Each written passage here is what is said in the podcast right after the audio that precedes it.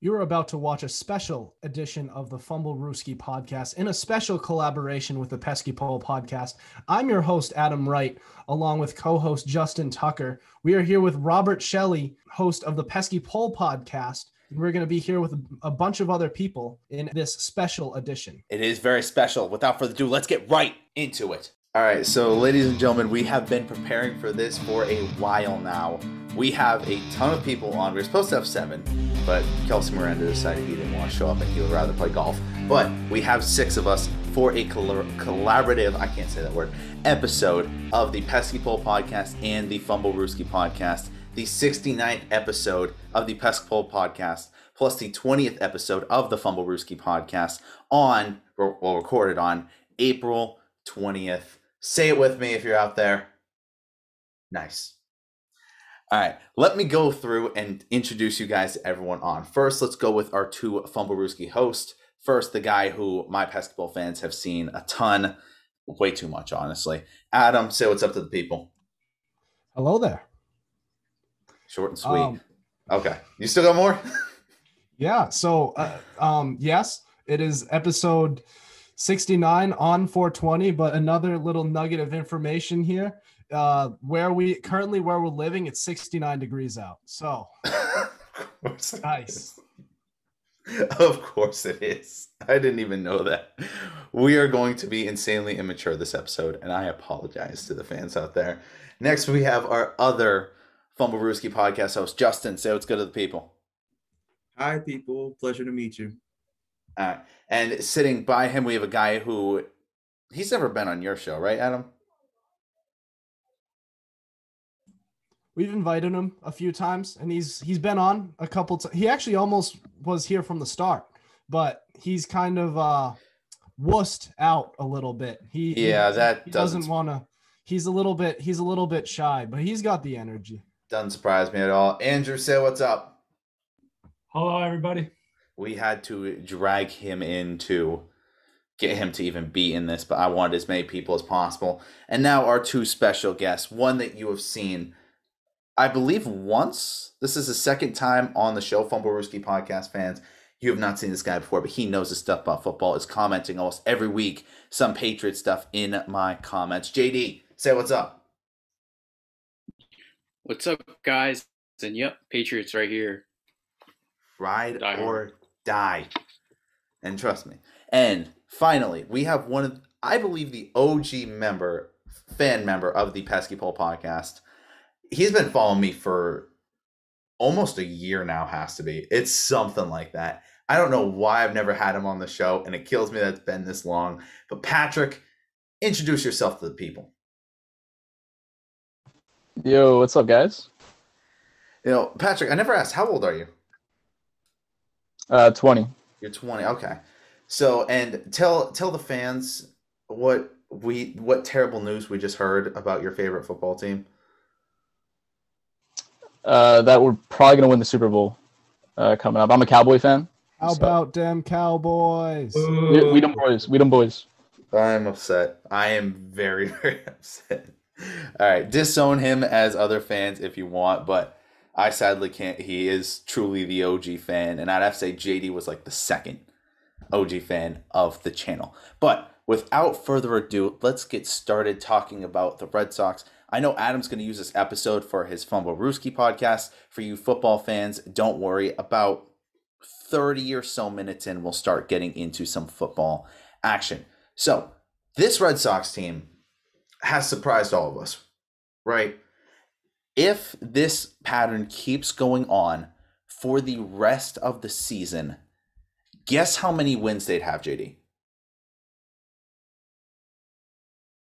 Well, it's got to be near 90ish. If they keep Hopefully. going if they keep going at this Isn't pattern they've been at, it would be 104 wins. Now, realistically, are they going to stay at this pattern? Three, four of us immediately start shaking our head no. But what I want to do is I want to go around the horn first of all and give me one good thing that you have seen throughout the throughout the season for this Red Sox team. I'll go first, and I know I'm being very biased with this, but I gotta say Garrett Whitlock. All right, that's my dude. He still has not allowed a singular earned run. All right, I even got him on my fantasy team, and he is killing it for me.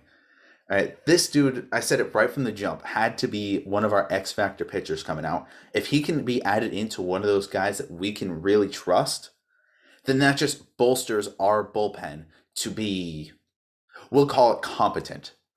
Right. The the losses that we've had, the, the six of them, those have been losses that it was mainly the offense's problem. We haven't really had a day where the bullpen has really killed us outside of those first three games. Every other game that we've lost, those three others have just been the offense. So, with having a competent bullpen led by this young, young and upcoming guy, Garrett Whitlock, that's just going to be amazing for us for years to come. All right, let me toss it over to Andrew. Andrew, what you thinking about this Red Sox team? Uh, right now, I feel like we're uh, definitely uh, doing good. Um, I feel like if our offense is there, like from top to bottom, we're pretty solid throughout the lineup. A lot of tough outs, and um, besides that, I hope the pitching uh, continues. And yeah. All right. The question is, I gotta ask you guys. Just raise your hand. How many of you guys think we legitimately have a top 10 offense in the league right now? Patrick, I'm going to you next then. Why not and what's good about this Red Sox team that's keeping us at 11 and 6, top of the division? I mean, I think it starts obviously with JD Martinez and Bogaerts, and that's kind of unrealistic to think that they're going to stay that way. They're almost both batting 400. So I think you're going to see a regression a little bit, obviously, just to where the great hitters are. And uh, so I think it's just we're outplaying even like where a great expectation is. I think we're still outplaying that. So I think it's just just going to regress a little bit. I, I completely agree with that. And here's the thing I'm going to say now Xander Bogaerts 407, 407 batting average confirmed. He, he's going to do it. I have I have complete no faith at all, but it's it's worth it's worth a try. But I, I, I can see with what you're saying about JD and Xander leading it, but baseball is one of those sports where it's more than just two man game. I can see this offense right. The two guys that have really struggled for us right now are Hunter Renfroe and Bobby Dalbec. Those two dudes need to turn it around. Bobby Dalbec, I think, is batting below 100 or low 100s right now and Hunter Renfroe is like 180 something at this point. Other than that, I have no complaints. But I know if we turn it over to Adam right now, he's going to start complaining about Franchy Cordero at some point. So, Adam, just get it out of the way. You know, you keep on coming at me with this early season success with Franchy Cordero. He's batting 350. Cor- Franchy Cordero, he's batting. Take that for data. But it keeps on. Notice how it keeps on going down. Hey, he's batting 286. Hey, Franchy Cordero's batting 270. Hey, Franchy Cordero's batting 250. Like it just keeps on going. Just keep on like. Sooner or later, he's gonna be batting like 217, and you're gonna be like, hey, still better than Andrew Benintendi. Hey, he's batting and, 270, by the way, right now. Yeah, as of right now, batting two. He's batting 270 right now. Um, as for as Andrew for, Benintendi's batting 204. Shut up as for as for this season in general, I think we could we basically were able to expect this offense to be the strength of this team and to be elite throughout the season, just just top to bottom through their lineup. I know Patrick, you mentioned JD Martinez and Xander Bogaerts, You're missing Alex Verdugo and Rafael Devers. Uh, there's several. There's top to bottom. That offense is lethal. Um, we expected that, but what we but this the way this season is going to go it st- it starts with their pitching you know we didn't expect their pitching to be as serviceable as it is and that's the reason why they're off to such a fast start because we knew that the hitting was going to be good it came down to the pitching now another thing to add on to this is and i don't think this is talked about enough but there's a lot of pressure there was a lot of pressure going into the season on the red sox they had a lot to prove uh, especially with the manager who were who was who was uh, suspended for a season. He comes back and he has a lot to prove. And if he, if let's say he doesn't do well, then why would Chaim Bloom hang on to him? And it's the same thing with a lot of these other players, uh, say such as JD Martinez, who's having a marvelous bounce back season. You know, uh, it just comes down to the pitching and the fact that they had a lot to prove coming into this year. I, I honestly can't find much to complain about with that answer. But I do want to ask this, and I'm going to go around the horn real quick. Starting with Andrew and Justin, guess what place this team is in pitching wise for earned run average? Like, like they're the blank best team pitching team based on ERA. You guessing? Um, I'm not quite sure. I want to say probably maybe middle of the pack, maybe. So like 15? Yeah, probably around that. Justin? 10 to 15 sounds about right. JD? I'm gonna go a little higher. I'm gonna say nine. Patrick? Yeah, I would probably say about 10 right now. Adam? I'm gonna go with I'm gonna go with the crowd here and say around 10 to 15, like around that area. Well, Patrick got it perfect. We are the 10th best team, pitching team, according to ERA. According to batting average, we're the best hitting team in the league right now. So even with Bobby Dalbec and Hunter Renfroe, who are still everyday starters basically, not doing as much as we can really want out of them, we're still the best batting team in the league. We're 288, and the second best team is the Angels at 265. So we've been doing something right at the plate. But let me get to JD. JD, give me one good thing about this Red Sox team.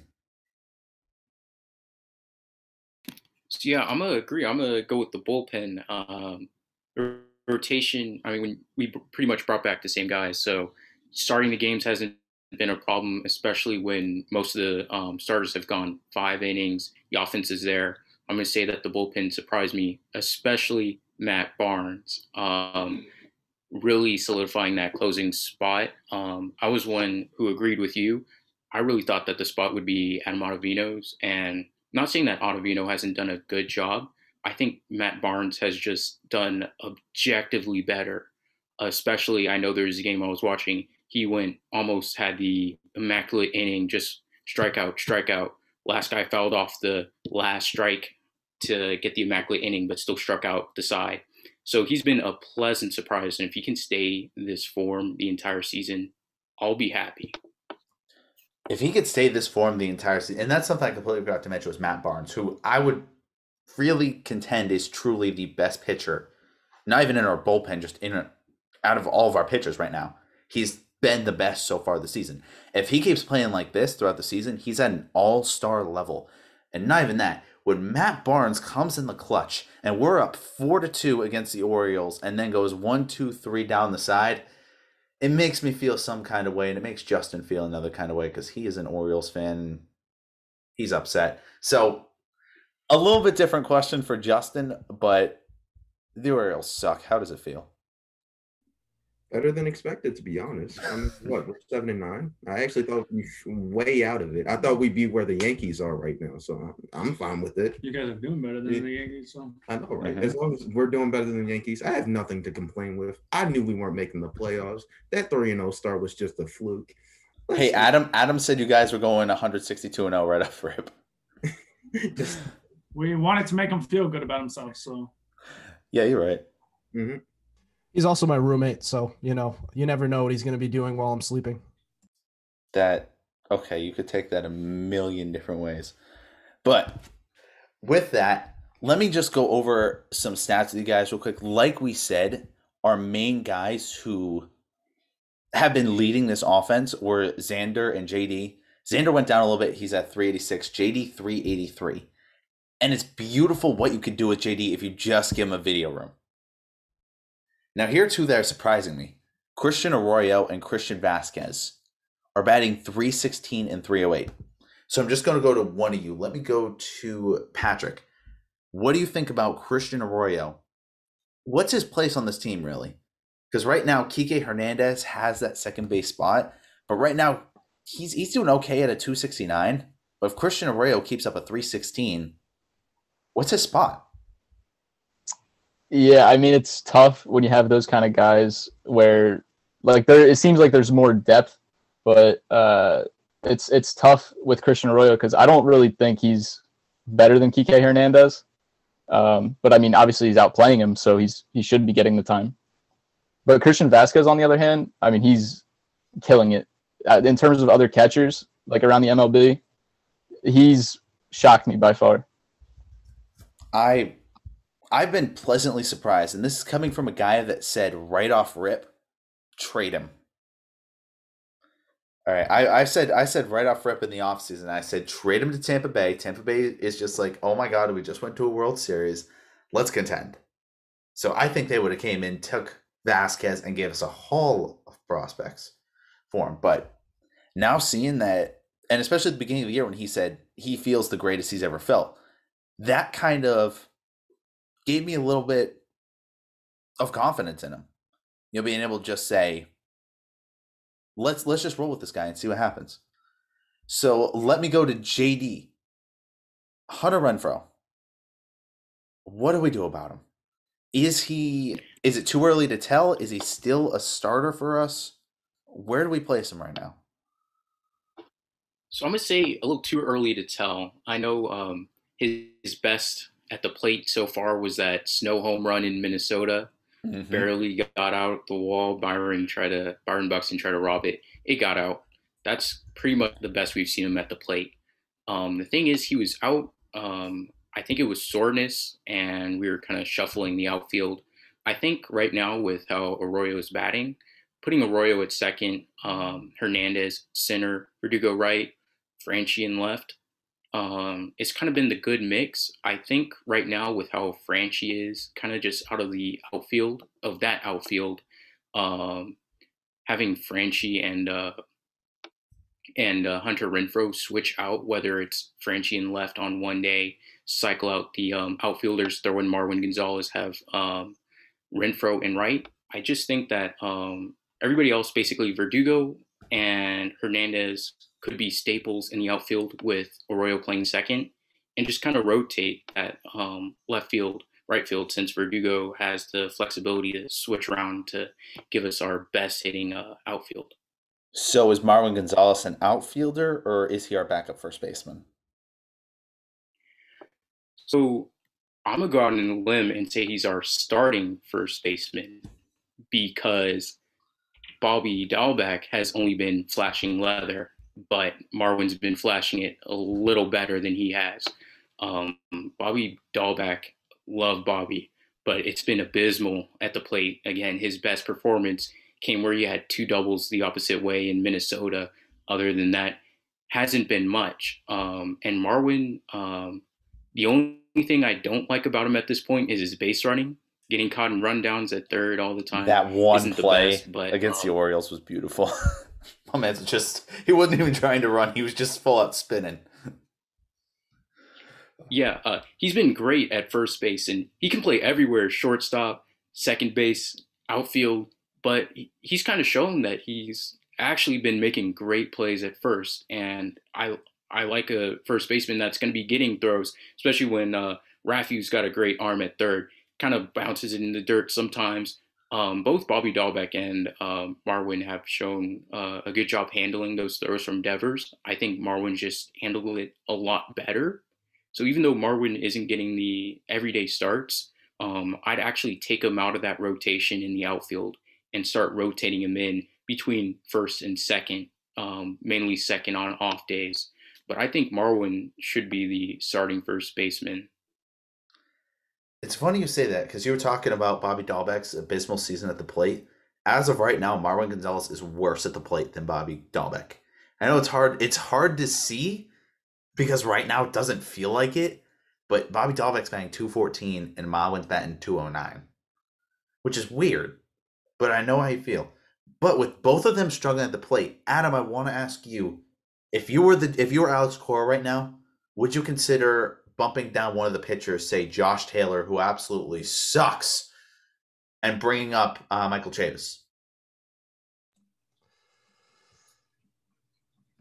I mean, it like as I've said before with this offense, they've their offense has been fine. I don't really think they've needed any help. Um, you know, why if it ain't broke, don't fix it. You know, and um, honestly, with with the way this pitching staff has gone so far this season, you know, with uh, Chaim Bloom, even with especially with his track record down in Tampa, just being being the straight pitching whisperer that he has been, and the, with the job he's done, I trust what he's doing. And if he, if and honestly, this pitching this pitching staff could use all the help it can get. Um, if if we want to keep, if we want to hang on to Josh Taylor, or at least call up somebody else, then you do that. But I don't I don't see the need for uh, Michael Chavis right now. Hmm. I I find that interesting mainly because with our 26 man roster right now, the only guy that's really doing atrocious, uh, you could you could maybe make an argument for the other one, is Josh Taylor right now, who's got a 9.53 ERA, pitched five innings and allowed six runs. It's not great. Whip of a 2.6. I know it's early, but at the same time, those aren't promising. And this is coming off a season where he absolutely sucked. Right? Uh, last okay. year, last year he had a 9.82 ERA. So are we are are we so are we bringing up uh Chavis or are we bringing up a different another relief pitcher? I, I don't think I don't see the use in uh in Michael Chavis to be honest. I, I like Michael Chavis, but do they need him? I think they need more more relief pitching. I mean, yes, they've been great so far, but you know, is there anybody else in that minor league system that could actually help them right now? Uh, anyone else chime in if you know of somebody, but right now, out of relief pitchers, I would say maybe Bryan Mata, but I think it's too early to bring him up. Or just Other... bring a starter up, stick him in the bullpen. Yeah, that's uh, Bryan Mata is a starter. But other than that, do you guys know of anyone else that could possibly bump up in this minor league system? Oh, Zach Bryan. And yeah, exactly. So, with that being said, I want to go over to our two boys over there, Andrew and Justin, and I want to ask them about that same kind of thing. But where did I put this thing? I did I lose it? I probably lost. I lost my stats. But yeah, so I wanted to ask you guys about. I know Justin, you're an Orioles fan, but Garrett Richards, big our quote unquote big signing question mark has still sucked this year. Six ERA is just not looking pretty. Do we take him out of the starting rotation, even though it's really early? And if so, who do we put in? So I don't know. Yes, right now I say give it another like start or two, but yes, he's been our worst starter right now. So I say I don't know who would fill in that role, but yes, as I agree with you, he's not doing too hot right now. So, and we had high hopes on him. So, your your big signing, he's playing like a bum. um, you can't you can't talk because Trey Mancini will be traded like very soon. Do so, we need to talk about uh, Manny Machado, Renato Nunez? We don't have to talk about it. No, we don't. No, no, we, we don't. No, I know this is Red Sox podcast. We go into that stuff. I mean, we could talk about the 3-0 start and then I mean, and then, Yeah, and then after that, I was just gone downhill so fast. It is what it is. As long as it is what it is. It's a good season. Yeah, we just don't like that one and six record at home, though. I don't know why we suck at home. I don't. I don't either. But two more things I want to talk about. Uh, what was the first one? I don't even remember. Okay, maybe one more thing I talk about because I have the attention span of a squirrel. How about them Yankees? We can all agree there. All right. I just gotta ask guys because this this is normal between us uh, that the Yankees really have terrible starts. This is nothing new. And then around like middle of May into early June, they'll be like, "Oh wait, we're actually decent. Let's let's try." And then they come back and win the division. So I got to ask guys, even with this rough start, what are we expecting for the Yankees? Adam starts un- off. It's unfair that even on a down year, and I don't understand how the Red Sox can't do this too on a down year. Um, that even on a down year, the re- the the Yankees always finish with a winning record. Like, I and this it's is because they throw their like, money this is another problems. big market this, problems. this is a big market too. Uh, and I, this is another like side take that I've always had, and it's always what I'll, I will hold against the Red Sox. But um, with the with the amount of, and I, I hate to make this make this more about the Red Sox now, but with the amount of resources and money that this team has, that this Red Sox team has, the franchise has historically had, they should never be finishing in last place, let alone uh, losing record. And to be honest, they should be, they should be, if they did everything right, if they did everything right like the Yankees have, they should be right there with the Yankees, but they're not. And I'm a little upset about that. And here's here's the thing too, right? Like you said, we're not really a like I I define big market teams as New York and LA. Those are the two teams that can just throw all the money in the world at their problems and make the playoffs every single year. Even on down years, they're a wild card team. Red Sox have money. Yeah, but not as much as those two, and don't spend it as wisely as those two. But it's not like we're the Blue Jays or the Rays or the Orioles, these small market teams. How dare they make it to the playoffs? There you go.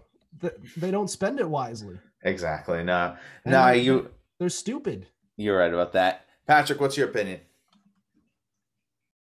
Yeah, I think I think the Red Sox are definitely a big market team, and uh, like we've been stuck in the luxury tax because we don't know how to spend it wisely, and uh, I think it's like a good direction that we're in now, where we're going for younger depth. Like I would have loved Mookie Betts, but to see these guys like actually make a ton of progress and like look good, like I don't think it's that sustainable, but it's it's a promising start, and there's a lot of potential there. I think. Absolutely. And I said this right from the jump. Don't trade Mookie Betts. I know it's going to cost you a hell of a lot of money, but if you're trying to get out of the luxury tax, you trade David Price and Andrew Benintendi. And obviously that would have worked because Andrew Benintendi absolutely sucked last year and is not doing so hot through the start of this year. It's better than it was, but it's still not great. Adam, don't give me that look. You know it's true. No. yes. You have you he batted a 103 and now he's batting a 207. Right, he's doubled his progress. I'm not even talking sucks. about. I'm not even talking about that. You literally earlier this offseason, you said the the Mookie Betts trade was the right move. Now yes, you turn I'm, around and you say this is the this is a horrible move. I never said it was a horrible move. You just I, I can I can agree with it because you said don't trade Mookie Betts. No, I, I personally as a homer, I didn't want them to trade Mookie Betts. If they could have traded David Price and Andrew Benintendi for obviously somebody not named Alex Verdugo, I would have loved that. But obviously that wasn't the case under the luxury tax. They needed to get rid of Mookie, which I get. We get Alex Verdugo, who is going to be a multiple time All Star for this Red Sox team and is going to be the electrifying piece that we need. I am not mad at the trade. I'm not mad at the Andrew Benintendi trade either. I think that was a great trade for the Red Sox. But you, shut up. JD, how about them Yankees? All right, to bring us back to actually the Yankees, um, you know, I agree, slow start, as long as they stay healthy, and it's always been a stay healthy thing for them, even though they make it every year. The Yankees stay healthy, um, they'll finish one or two. Hopefully, it's two. Hopefully, somehow we keep this together all year and finish out one. But they'll they'll finish two because I think with the Rays, they're splitting their games right now. I think they'll split their games all year. And same with the Blue Jays. Um, I think the Blue Jays are already kind of starting off tough with the uh, injury problems. Um, a lot of teams are going to have injury problems, but I think the Yankees, this is probably going to be their year to stay healthy. And if they stay healthy, they'll still be at the top. That's that's a big ask for Judge and Stanton. They've never really been healthy throughout their careers. But really quick, let me take it over to the other two. How you guys feeling? Do you think the Yankees are still going to come out top? I feel like yes, it's a slow start. I like making fun of uh tell them James and Brian every day when they lose just to like make, yeah. make them mad. Mm-hmm. But as I said, it's a slow start, but I feel like they're always they always find a way and to get into the playoffs at the end of the season. And I feel like what JD said is just if they can stay away from injuries and get going at the right time, I feel like it could be either one or two right behind the Red Sox. Mm-hmm. Hundred percent. So we've been running for about a little over a half hour on this Red Sox team. Really quick, just to end it off. What do we got? By the next time I record a podcast on Sunday night, we are going to have five games: two against the Blue Jays, three against the Mariners. How many are we going to win, and if we're losing any to who? For me, I'm saying we're getting four wins, and we're probably losing tomorrow against the Blue Jays. Adam, what are we thinking? Adam, you need to learn how to unmute yourself. Shut up. Tonight is going to be a tough one, and it's going to be it's going to be an interesting matchup because we have Eduardo Rodriguez, our best guy, going against uh, Ryu, the Blue Jays Ryu. best guy. R- Ryu, the Blue Jays best guy, and this is going to be interesting. Uh, interesting way to kick things off. Great pitching matchup. Um, the Blue Jays are an up and coming team, and they have the potential to win this game, especially with the offense that they that the uh, Red Sox have. But I, I have confidence that they'll be able to uh, pull off the series win, regardless of if they can't uh, if they can't win t- the game tonight. If they win the game tonight, they're winning the series, I think. But if they don't, uh, if they don't, I still wouldn't rule it out. Mhm. Patrick, Uh, I think the Blue Jays are actually a really good team. I think they're basically us. They might even be a little more refined. So I think probably just like split the series with them. Um, but the big thing is uh, what the Mariners. I think uh, I think it's a little too much to ask for a, a sweep or to expect. So I probably drop one game somewhere along the way. I gotcha. And that that's kind of the same thing I said. Just one loss, but I'm I'm saying we sweep the Mariners because screw the Mariners. JD, I'm gonna agree with Adam. I think uh, the entire week is going to depend on what happens tonight. They win tonight. I'm going to say just a full sweep. We don't lose any this week. I think we win the second game against Toronto. The Mariners, uh, living kind of on this side of the West Coast, I have a lot of people who are Mariners fans, so I follow them just as well. I think it's very easy to take all three games to the Mariners. However, I think that if we lose tonight against the Blue Jays, I think that will also carry a loss to the Mariners. Um, just with the games being all in a row, we're gonna have to shuffle people around. Is gonna be um, towards the end. Um, don't know if Garrett Richards or it's gonna be um, or if it'll be Houck getting one of those starts against um, the Mariners. But I think if we lose tonight, it's either gonna be Richards or Houck taking a loss against the Mariners. I could see that. Yeah, I I would love it if our rotation, if, for now until Sale gets back, is Erod, uh, Eovaldi, Perez, Pivetta, Houck. Those five have Whitlock, Richards off the bullpen with Barnes being our closer. Two up there. How many are we winning? Consensus looks like three or four. Uh, I'm gonna say probably four out of the five. I agree with Adam on this one. Um, tough pitching matchup tonight. We gotta pile some runs up against a good starter in Ryu. But I say, um, yeah, probably four out of the five. I got three. I got three. You guys are one and three, if not four. Who, who are we losing both to Blue Jays? You're gonna lose. I kind of want to see you guys lose one to the Blue Jays and one to the Mariners. I mean, we lost three to the Orioles. Anything is possible. It Like I said, yeah. like I said, this team's just a very streaky team. There are going to be points this season where we're going to lose five in a row. And we're going to be like, sell the entire franchise, like just get rid of it all, guaranteed. This this season we might go on like an eight game losing streak, and it wouldn't surprise me in the slightest.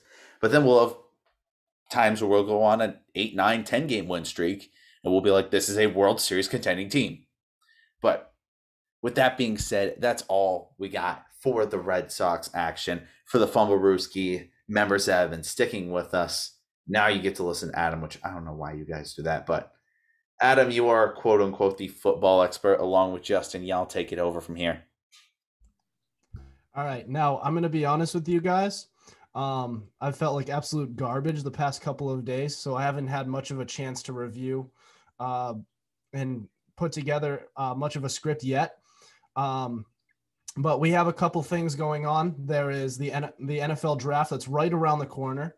A couple of rumored NFL trades coming up. Robert, uh, you you mentioned off camera Uh, Carolina is is has been thinking about trading trading down, um, which is an interesting thing, and we could I could bring that up in a minute. Uh, there was also there's also been the Dolphins rumored to trade down, which is interest which is also interesting because they've been going they've been seesawing back and forth for the past couple of the past couple of weeks. Um, there's uh, uh, Alex Smith's retirement, but um, I think first uh, I'd like to go around the horn and see how you uh, get some thoughts from you guys um, on the current state of the NFL. I know there's it's it's the off season. There's not too much going on besides the draft, but uh, I'll start I'll start with my other co-host, uh, Justin. Justin, you have any thoughts on the NFL world right now? As far as right now, it's the draft. Hopefully, my team drafts well, like it always does, because you know it's us. And as Marquise things Brown whatever. As things continue to regress, I'm seeing more and more teams are more open to like trading back in the draft, which is weird. Mainly the Giants. Why are you trading back? Stay there and get a wide receiver for your quarterback, or get some help on that line. Uh, but other than that, hmm, I think I'm okay. That's where I think the state of the NFL is. Andrew. Andrew. Um. Yeah, I feel like uh, definitely Miami is they don't know what they want to do right now uh, in order of their spot, but I feel like I'm not really too sure. Um, yeah. You know, it's very interesting with uh, with the Miami Dolphins. I really thought they they knew what the hell they're doing right now, and I thought that because you know if it both of their trades where they went back and then they went back back up again I thought, okay, they know what they're doing, they have a plan. But now that they're thinking of trading back again, it's like, do you guys really know what you're doing? And I, I've I'm holding even as a Patriots fan, I'm holding out hope. They're kind they're kind of becoming a little bit of a likable team, a little bit of a fun team to watch. They're up and coming, but you know, if there's some signs of dysfunction or just not even knowing what they're doing, you wonder uh, if there is if there even really is a bright future for them. I'm sure they're going to be good for a couple of years, but will it be sustainable? All right, uh, Robert. So the one thing I want to say about the Dolphins is, yeah, they're kind of going up and down and up and down. I talked to a couple Eagles fans, one being Brendan Zalucci, and he was app he was pissed. He was pissed at them trading back. He was like, "Why, if you have a top wide receiver at your fingertips with pick six, why do you trade back? And here's the thing with both of Miami and Carolina, I can see them both trading back. I don't think Miami will trade back unless it's draft day. Because if we're being honest with ourselves, one through four is most likely going to be a quarterback. Probably going to go Lawrence, Wilson, Fields, Lance. And then five is the Bengals. I wouldn't be so sure about four. I'm I'd put my money down on it at four. Unless Atlanta, because it's the Falcons and they're going to do something like that. Three is questionable. Mac Jones might go to San Francisco. Maybe I, I can maybe see that, but five is going to be Sewell because Bengals. If the Bengals mess up that pick, everybody hates the Bengals because we're not watching Joe Burrow go through that again. The Giants need to keep their spot to draft an O lineman. That's their main need. Wide receiver, they're fine. They just signed Golladay. They have a uh, Slayton, Shepard, and they got rid of Golden Tate. So they already have a three headed monster at wide receiver. They need O line. Um, Andrew Thomas has just not been it. Nate Solder's gone, thank God. But they legit only have like three guys that they can trust on that O line, and that's if you trust Andrew Thomas. All right, JD. So to focus on maybe the quarterbacks, um, to kind of touch upon what's already been slightly hints that um, I'm really interested in what San Francisco is going to do at three because one and two seem to be locks, um, especially with uh, you know just trading Sam Darnold as I thought they would. I'm kind of curious at why they would trade up for Mac Jones because I don't think a lot of teams would have taken you know if anybody else was trading up to three, that they would take Mac Jones at that spot. Mac Jones is someone that people think would even fall to the Patriots at 15, but it seems like they're going to trade up to take him at three. But um, also, the receivers are going to be interest, interesting. I'm wondering who's going to go first. If it really is going to be Ja'Marr Chase, and I actually think that the Bengals would take Ja'Marr Chase over O line because um, line is going to be spotty, and just getting Penei Sewell is not going to fix an entire offensive line that needs fixing. It doesn't matter if Penei Sewell is going to be great if the other four guys aren't going to block. So I think maybe adding another um, receiver on that Bengals team might actually be a bigger priority because um, AJ Green is now with the Cardinals. Um, all there is is um, Higgins and um, Tyler Boyd. Tyler shows some flashes, but again, I think he's a nice complementary two guy. Um, same with Higgins, could be a nice complementary two guy. I actually think they need to go um, with Ja'Marr Chase right there. But I'm really interested to see, not about QBs, I'm interested to see who's going to be the first wide receiver taken off the board. Yeah, you know, it's interesting when you mention uh, the 49ers because we know, I feel like we all know that they're going to take a quarterback. It's just a matter of which one. And we felt like it was going to be Mac Jones before. Uh, like we were almost positive it was going to be Mac Jones. And now we're hearing a lot of a lot more reports coming out that oh it's going to be Trey Lance, oh uh, Justin Fields has emerged as the favorite. It's just become it's you know it, your guess is as good as mine uh, on who they're actually going to take at quarterback during this um, during this draft. Um, as as for your take on uh, uh, the Bengals, that is that is true. They you know there has been a little bit of a temptation by the Bengals that you know they might want to uh, reunite Joe uh, Joey Burrow with uh, with uh, Ja'Marr Chase instead of addressing that offensive line, which could be trouble for that team if they don't try to get the uh, protection that uh, that Joe Burrow needs. all right, Patrick. Yeah, so I agree a lot with what you guys are saying, um, especially with probably Mac Jones to the 49ers and stuff, and obviously Lawrence and uh, who was sec- Wilson second to the Jets. I think those are probably going to happen. But I think the crazy thing is, like, if you look at the history the past few years, quarterbacks drafted in the first round don't stay with the team. So I think this push to get like the first four picks as quarterbacks, I don't really think that's actually going to happen. I think like Kyle Pitts might work his way into the fourth, whether it's a trade or maybe he just stays there. Who knows? Um, he might even end up with the Giants because I feel like they definitely need a good pass catching tight end because Evan Engram is just not doing it. But I think I just really think, especially when you think Goff and Mariota, uh, Wentz, um, like the quarterbacks drafted first, second overall, it they should be great, but history has shown they're not a they're not that safe. Yeah, absolutely. You know, like you would think the number one overall. I'll come to you in a second, Justin. Um, you would think you would think the number one overall pick would be a lock, but it doesn't always work out that way. You know, we saw uh, Andrew Luck. He worked out. Uh, you can go back to Peyton Manning. He wound up working out. Uh, I'm, let me know if I'm missing anybody. Uh, I don't know if you count Patrick Mahomes, who was drafted 10th overall who was actually considered a reach at the time. There were some rumors that he may not even go in the first round, um, although the Saints have come out to say that they would have taken him at 11.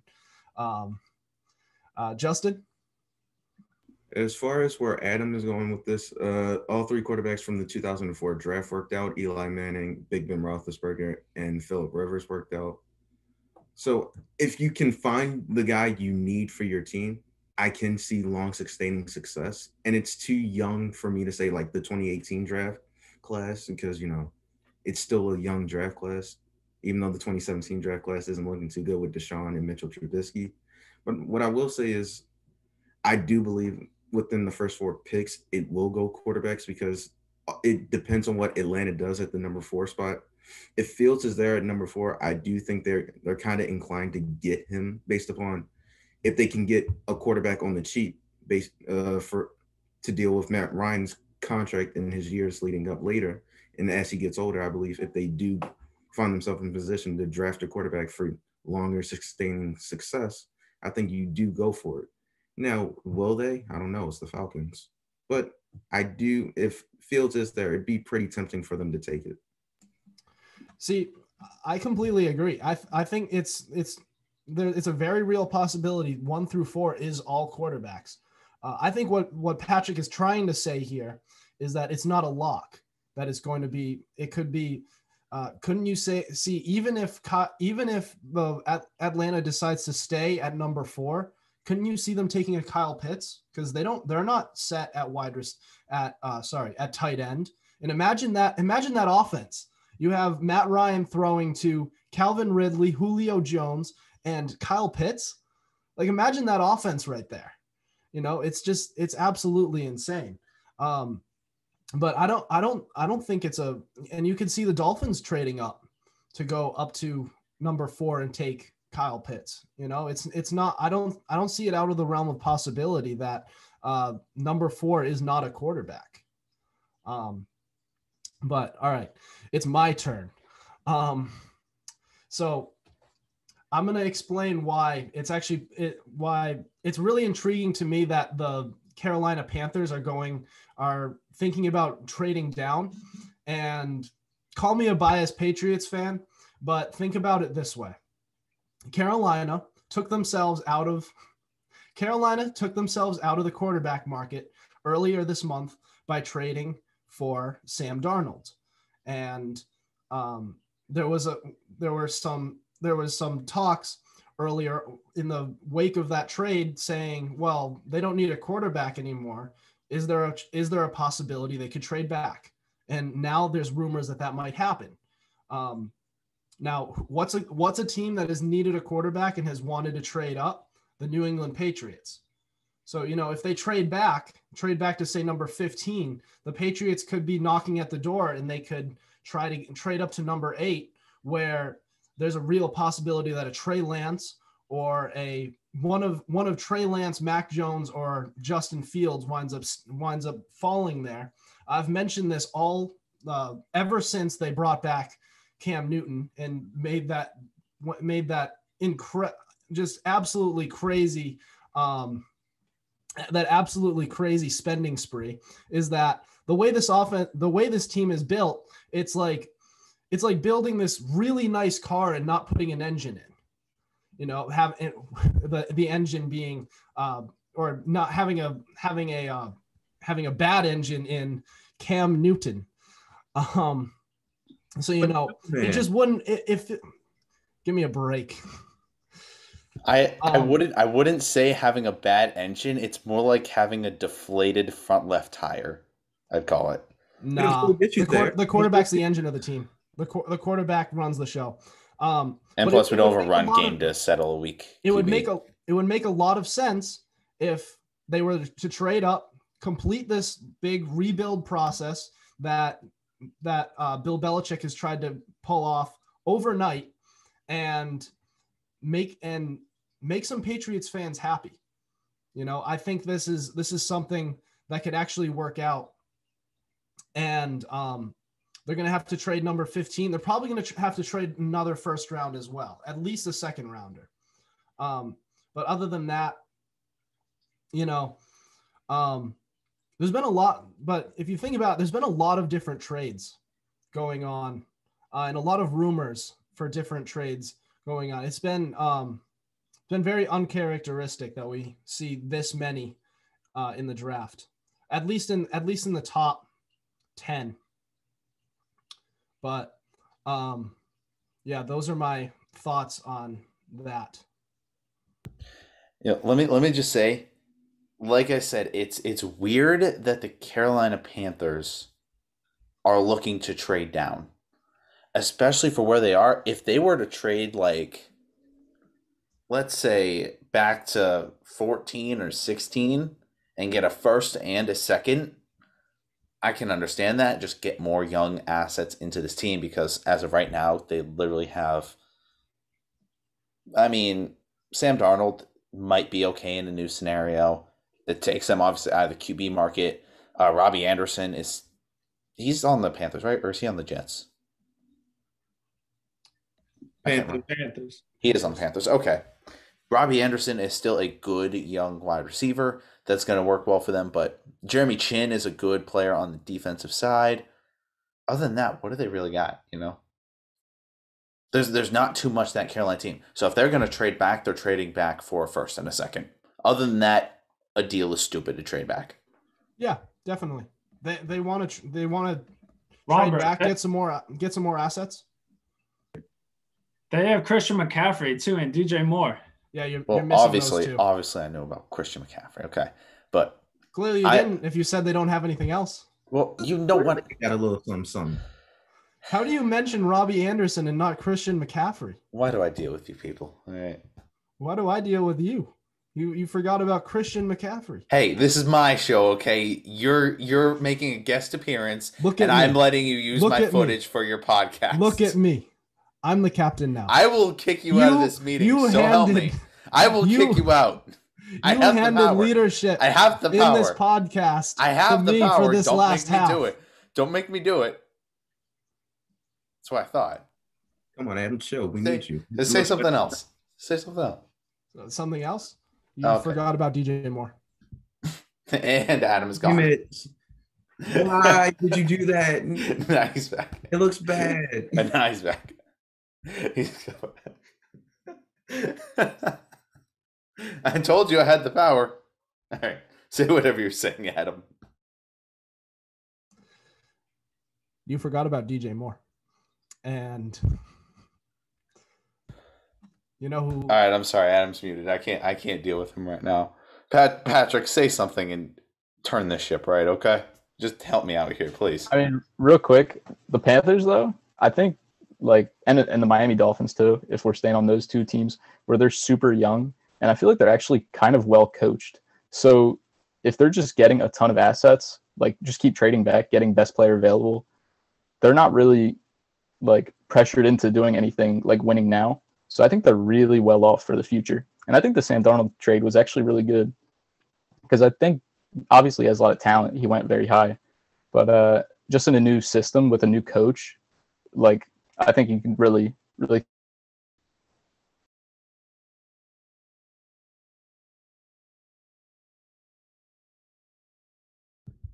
Adam, you're hosting this. Hello. You you alive? Yes, I am. Terrible Um, job. yeah, so we'll we'll see what happens with those two. They're they're very um they are very young teams that are um that are on the upswing and you have to wonder if um you know it's it's in these time it's in these times like this where you really see what teams are like when they rebuild uh, how professional these organizations are. Uh, you know you have the san francisco 49ers and the green bay packers who have historically been a, uh, a very good franchise and you, you see why they are uh, because they make smart moves uh, especially at quarterback.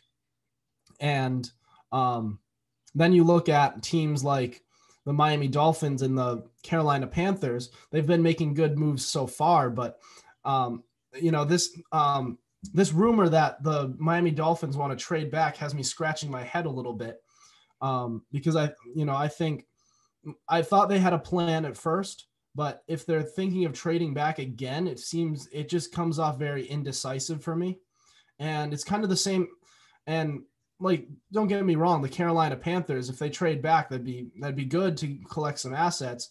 You still have to cash in with those assets and create um, uh, produce good players uh, who can carry them to championship contention.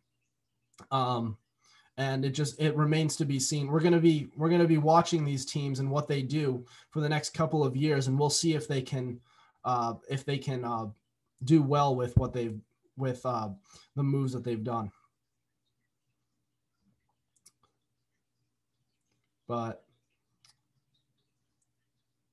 um, Justin, do you have any other thoughts? As far as the Patriots are concerned, Cam Newton is going is going to help y'all. He's going to help y'all in the long run. He's going to help the passing game. He's going to help. He's he's definitely going to help the run game. And you Two passing touchdowns in Gillette last year. Doesn't matter. He was in a new system, had COVID, and he was coming off surgery. He throws the ball at people's feet.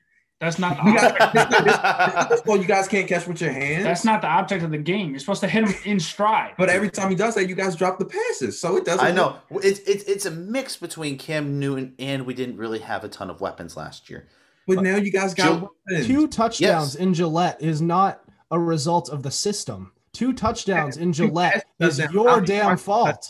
Yes, when Josh? Allen has four of them by himself.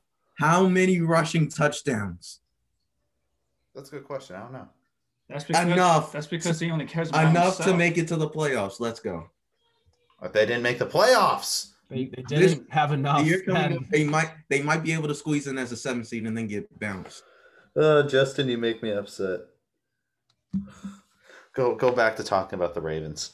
All right, they're gonna they're gonna get out of the second round as always, and we'll call it a day. Listen, listen, we're gonna make the AFC Championship game this year. Hell no. Super Yes, Bowl we- Super Bowl predictions. Go. Just Justin and Andrew. Super Bowl prediction. Buccaneers, Ravens. Um, definitely the Buccaneers. I don't know. The AFC is still up. I like to see the Bills maybe pass the Chiefs, but This this is gonna kill me coming from a Patriots standpoint. But if I'm being completely unbiased, I would love to see a Seahawks Bills Super Bowl. JD. Uh, you know, in order to not repeat with what other people are gonna say, I'm actually gonna say Bucks Steelers because Steelers are always kind of there. I actually think they bounce back. I, I see Justin laughing mainly because he's a Ravens fan. I absolutely despise the Steelers, but I actually think that with their young core, hear me out. The receiving core, I think, especially with this, you know, three-year extension with Mike Tomlin, he's really going to push it into these receivers to stop these drops. It's going to be a tough offseason for these Steelers. I think they will come back. They will win the division. They will do well in the playoffs. I think I think they could. And I know it's kind of out there, but you know, the Bucks are talk or excuse me, the Bills and the the Chiefs are talked about a lot. And I think you actually have to look around the AFC. AFC is always going to be the most open side out there um, now that the Pats are rebuilding. So I'm gonna go with someone different. With all due respect, respectfully, hell no, they're not making it to the Super Bowl. Thank let you. alone winning the division. No. Did, did you see how bad it got with the Browns? All right. I had to turn it off because I didn't think that stuff was legal. Oh, the damn right. towel. yes. I guarantee that was not legal count. in like four different states on what they did to the Steelers. All right. Well, the main question to ask about the Steelers is which is going to happen more? Touchdowns caught by Juju or TikToks made by Juju? Which is going to be more? TikToks, TikToks, TikToks, yeah, TikToks. yeah, TikToks and receptions. It's pathetic. Patrick. Claypool are the dynamic duo of TikTok. Beautiful thing when we're talking about football. Uh, so realistically, I think it's probably going to be the Bills and the Buccaneers. Like, it's going to be another, like the best teams are just going to end up making it. Um, especially that they're probably going to be the one seeds, like have the only buys. Um, but like honestly, I kind of think a dark horse in the AFC is uh, the Browns. Like I don't know, for some reason Mayfield, like he's starting to he's starting to turn it up a little bit. I think they might be able to turn something around. Okay, Adam, before you say anything, I'm sorry, but I just think we all have to give him a little standing ovation because he did not say the Cowboys. Give it up for Patrick. He's being unbiased. I love it. All right. Adam, I'm sorry. It's like an Alcoholics Anonymous meeting. Him ad- him admitting that the Cowboys aren't contenders. Um, so I'm I'm gonna go with uh I'm gonna start with the shoe in for me, which is the Tampa Bay Buccaneers. Uh, as um, unless Tom Brady falls off this cliff that Max Kellerman's been predicting for the past half half decade, um, I don't I don't see them not making the Super Bowl, especially since they're they're they're they basically brought back the exact same team and they have a first round pick and there's still the rest of the draft to to come. So that team and especially with that quarterback Tom Brady, uh, another year in that system, there's just no way he doesn't get better unless he just uh, unless he just absolutely falls off the cliff. Um, other than that, but as for the AFC, it's a tough one because I don't think the Chiefs are as much of a lock to make it in as they were. I don't even think they are a lock at all to make it in, uh, like they were the past couple of the past few seasons where people were just like, oh, they might as well you might as well just give them the trophy now, uh, even though they only won one of them. Uh, but I think I'm gonna go with I'm gonna go bold and go with the Colts.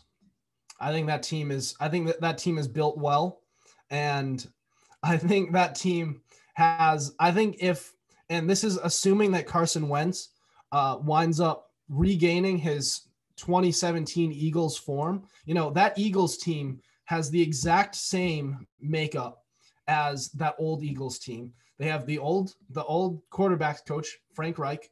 They have Carson Wentz put into a given a change of scenery. They have a few a few very solid receivers in T.Y. Hilton and Michael Pittman. They have uh, they have a very they have a better running game to be honest. For really being honest, Nyheim Hines. They they have uh, uh, Jonathan Taylor, uh, even Jordan Wilkins, or I think I think that's his name. Uh, but he was a solid number three back. That defense is very good as well. Just probably just as competent as the uh, that Eagles team. The offensive line just as good. That team, this team is literally the 2017 Eagles team. And how'd that work out? Worked out very very well. Uh, I, so I'm gonna go with Buccaneers, Eagle. Uh, sorry, Buc- Buccaneers, Colts. Might as well be the Eagles. But I gotta I gotta say one thing about that. Uh, Nick Nick Foles was the one that brought him there. Don't don't forget that. And Tom Brady lost it for y'all. Don't y'all forget it. Do Justin, do we have to take this outside? So help me. All right. I was I was going to school down in New Jersey watching that Super Bowl. I talked so much crap to everyone around me who was all Eagles fans because we were right on the border. Um, we were very close to Justin, Pennsylvania, but Justin, that was not fun. Justin, you pronounced you pronounced Patriots defense wrong. There was no such thing in that Super Bowl. No, I said it right. I said Brady. No, you said you said Tom Brady when you were supposed to pronounce it as Patriots. Tom defense. Brady had a or record for the most more amount of passing yards in a Super Bowl. More specifically, he's used to doing the lack of uh, Malcolm Butler in that game. Yeah, like that was going to make a difference. Okay. Oh, absolutely. He's the number t- number two corner where they were in a one score game where they were bullying Eric Rowe all game. Absolutely, you better believe it. Mm-hmm. Okay, keep telling yourself.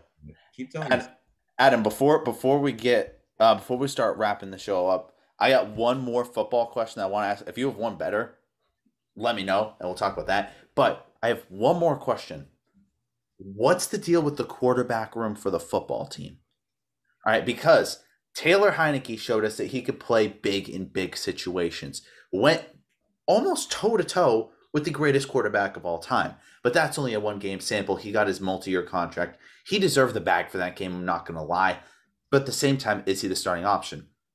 Then you have Ryan Fitzmagic, a 37 year old guy, 38, who is coming off of like 11 different teams that he's played for. And you're going to say he's really the answer when you let go of Alex Smith, who is younger and has been more faithful to your team to make it through two years of surgery, just come back and play for you guys and lead you to the AFC or NFC division, NFC East divisional win. The question is, are they going to draft a quarterback with their late first round pick? One will probably fall to them, but the last time they had a uh, first round pick in the late teens, uh, there was a guy named Dwayne Haskins that they drafted, and obviously that didn't turn out great. So Adam, let's start off with you running around the horn. What's with the first round pick? What are we thinking for the football team?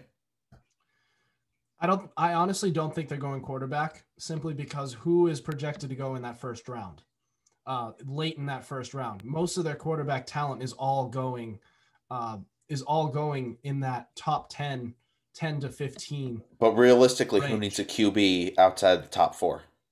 Who needs a quarterback outside the top four? If correct me if I'm forgetting about somebody, but I don't think anyone else out from five to fifteen needs a QB besides maybe the Patriots.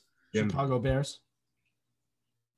They've already came out and said Dalton's the number one, which is gross, but But they you, you got me you got me there. You they're got only, me there. They're only settling on him. You you know they were trying to get the the they were trying to get the Seattle Seahawks to bite on uh to- on Russell Wilson. So they're Yeah. they're clearly just settling on him.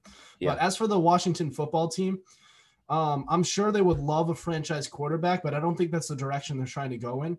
It seems like they're just trying to build a, build a team around a, like a, a decent quarterback, like a uh, Taylor Heinicke or a Ryan Fitzpatrick, and they just try to win uh, win with that, and they win on defense and uh, the offense, the uh, surrounding offense make the makes the quarterback look better than he actually is. Uh, now, could they could they take a quarterback in in future drafts? Yeah, sure. They can't. You can't go with this. Uh, we're going to go with a veteran quarterback forever, um, especially since they haven't really had a franchise quarterback for about as long as we can remember.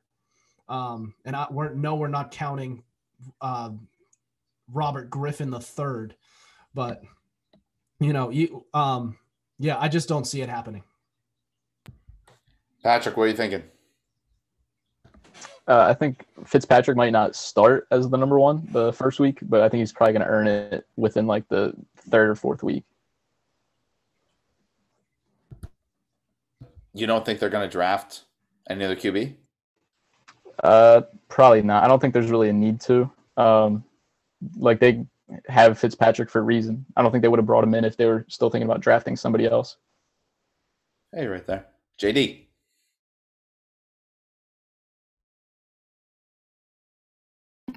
So I'm gonna say I don't think it matters who's gonna start because this is Washington and they have one of the worst medical rooms. And I'm gonna say that no matter who starts, they're not making it out the entire year. Um, but I want to see Fitz magic, Fitz magic Patrick. Um, I think he's shown through the past couple years between the Buccaneers and the Dolphins that he still has a lot in him. And I think, especially with the Dolphins, he's shown that, um, you know, he's kind of excelled in um, all the games that he played. He was kind of pulled for Tua for no reason. It seemed like they were winning and they didn't want to win. And so they started, they switched it up and they still ended up winning. And you saw a lot of times where even where Tua was pulled for, you know, Fitzpatrick down the stretch. Um, so I think I think you're gonna have to go with the more experienced guy. As far as that first round draft pick, I think I don't think there's a reason to draft a quarterback in the first round for the reason that Adam stated. The fact of the matter is that with this being um, a draft where a lot of teams need quarterback, there's not going to be someone that you're going to want to take with the 19th pick overall. Anybody that you're that's going to be you know available there, it's probably going to be a reach. So I'm going to say either go somewhere on uh, defense. Um, they have a, a really solid um, offense right now. Maybe get a, a cornerback cornerback to help the um, help the secondary. Um, whether that's if Farley falls, um, because you know you're not going to get um, Jaycee Horn. Probably you're probably not going to get Surtain. So whether that's Farley or you know reaching for possibly Asante Samuel Jr. or I even uh, could take someone at linebacker, but I think it's going to be a defensive focus. They've um, taken a lot of defense last year, and I think they're going to want to boost their defense again this year as opposed to the offense. Yeah, I can see that. And another team I completely forgot on that could use a quarterback is the Broncos. Broncos could surprise us and take a QB, but Yeah, but they're in the top. They're in the top ten. I, that's why I didn't mention them. I know. But could they maybe surprise us and take QB and say we're done with Drew Lock? You think that'd be a surprise? I thought I'm. I'm almost expecting it. With with what Elway is telling us, I think it might be a surprise if they do. But we we run it a little bit long. Let's get to the two real quick, and then we'll call it an episode. As far as Washington is concerned, I like Heinicke, but I think at the end of the season it probably will be Fitzy because I think after all he's been through, he kind of deserves it. I think sooner or later down the stretch, I think Taylor Heinicke might have one or two bad games where they'll say, "Let's see what Fitz Fitz has," depending on if they're still in the race for the NFC East, which they probably will be because that division sucks. But so they do have the potential to win the division. Yeah, the, Fitzmagic will probably be there to hopefully win the division for them. Yeah, I agree with Justin and mostly everybody else. I feel like it's going to be Fitzpat- uh, Fitzpatrick's team. Uh, like maybe after like one or two starts from Heinicke, but I feel like he's the go-to, and I feel like they would not want to draft a quarterback and maybe go for the defense, as JD said. Yeah, I can see. I can see that. All right. So that leads us to the end. We've been recording for a little over an hour at this point, so it's a good time to stop it. I want to go around the horn real quick, see if you guys want to say anything to the either Fumblerooski or Pesky Pole podcast fans that are listening. JD, let's start with you. Oh, I just want to say uh, thank you for having me again. Um, good start to this season. Hopefully, as um, it seemed that the Boston teams last year all followed the same trend of having down years, but everybody uh, follows the uptrend of the Red Sox. Mm-hmm. Absolutely. Patrick, and plus, if you guys got anything you want to plug too, your Instagram, your Twitter, something like that, let me know and I'll put it in the description for at least mine, and hopefully Adam will remember to do it for his also. Uh, no, just thanks for having me, guys. Uh, it's fun talking about baseball and football, and I mean, we probably know the Cowboys are going to win the Super Bowl, but that's it. I have the power to kick him out too. I gotta remember that. I have the power, but what was I say? Yeah, definitely with you two, JD and Patrick. I'm definitely gonna have you guys on the show again. You already know. Adam, plug your stuff for the Pesky Pole people and say whatever else you want to say about Franchy Cordero. You can take Franchy Cordero. PG show. PG show. You can take Franchy Cordero and stuff him.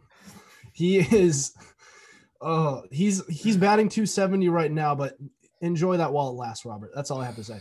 But um, it's always great to be to partner up with the Pesky Pole podcast. You know, assembling the Avengers out here.